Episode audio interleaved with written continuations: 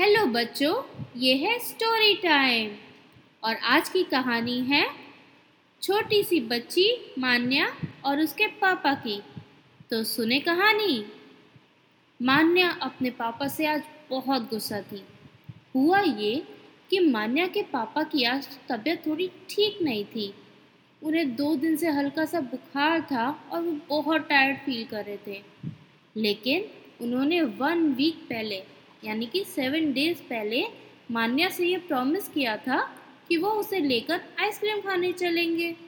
लेकिन आज उनकी बिल्कुल हिम्मत नहीं हो रही थी। तो उन्होंने मान्या से कहा कि, बेटा, आज मैं नहीं जा पाऊँगा। थोड़े दिन बाद चलते हैं।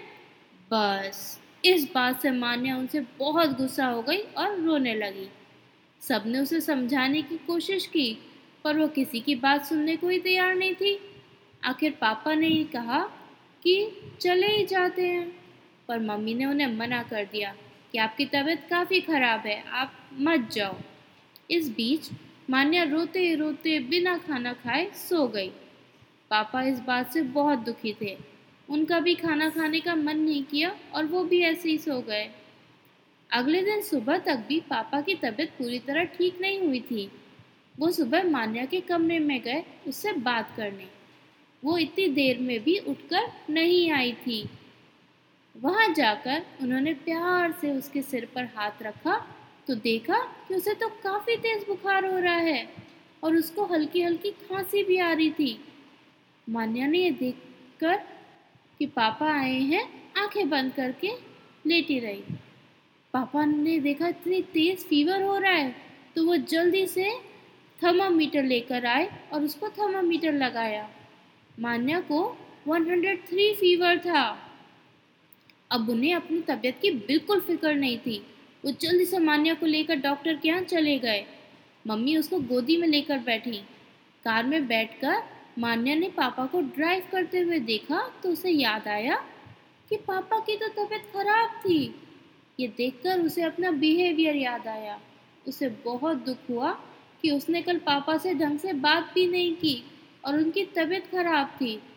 उसने धीरे से पापा से कहा, पापा सॉरी पापा ने हल्के से मुस्कुराते हुए उसे देखा, कोई बात नहीं बेटा, हम इस बारे में बाद में डिस्कस करेंगे। अभी पहले आप अपनी तबीयत ठीक करो। मान्या ने अपने मन में डिसाइड किया कि अब वो कभी इस तरह से बिहेव नहीं करेगी। बच्चों, पता है बच्चे अपने मम्मा पापा से मम्मा पापा बच्चों से इतना प्यार करते हैं, पर उसके अलावा इस फीलिंग को क्या कहते हैं? इसको कहते हैं एम्पैथी जब हम फील कर पाते हैं कि किसी और को कैसा लग रहा होगा और उस अकॉर्डिंग काम करते हैं।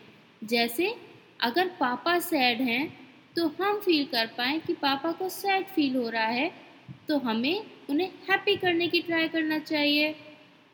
और आज पता है क्या है? फादर्स डे तो सब बच्चे अपने पापा को फादर्स डे विश करो और उन्हें सब चीज़ों के लिए थैंक यू बोलो। और सिर्फ़ आज नहीं, हमेशा आप उनके लिए कार्ड भी बना सकते हो।